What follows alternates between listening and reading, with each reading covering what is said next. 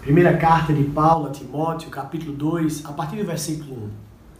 Antes de tudo, pois, exorto que se use a prática de súplicas, orações, intercessões, ações de graças, em favor de todos os homens, em favor dos reis e de todos os que se acham investidos de autoridade, para que vivamos vida tranquila e mansa, com toda piedade e respeito. Isto é bom e aceitável diante de Deus, nosso Salvador. O apóstolo Paulo, escrevendo ao jovem pastor Timóteo, ele elenca um importante aspecto da nossa vida cristã, a oração.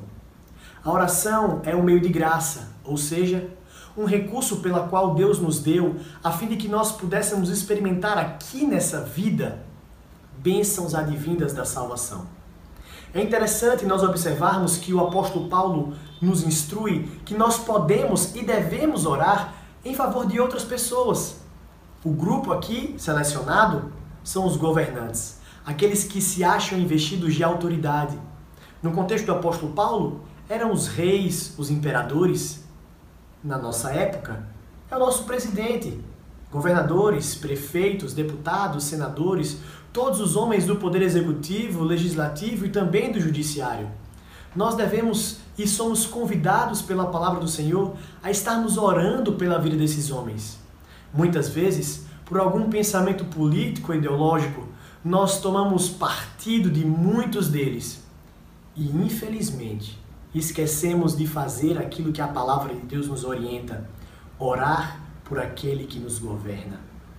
Meus irmãos, em tempos de dificuldade como esse que nós estamos vivendo, nós precisamos dobrar os nossos joelhos e orar em favor daqueles que nos governam aqui nessa terra.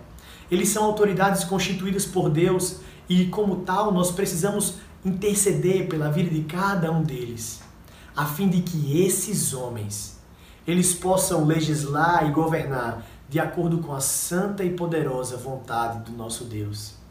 E então nós viveremos de uma vida tranquila e mansa, não como promessas vazias, mas como resultado da orientação da palavra do nosso Deus.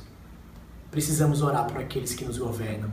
Precisamos desenvolver uma vida de oração Hoje é tempo de orar por todos aqueles que estão governando o Brasil em um tempo tão difícil como esse. Que Deus nos abençoe.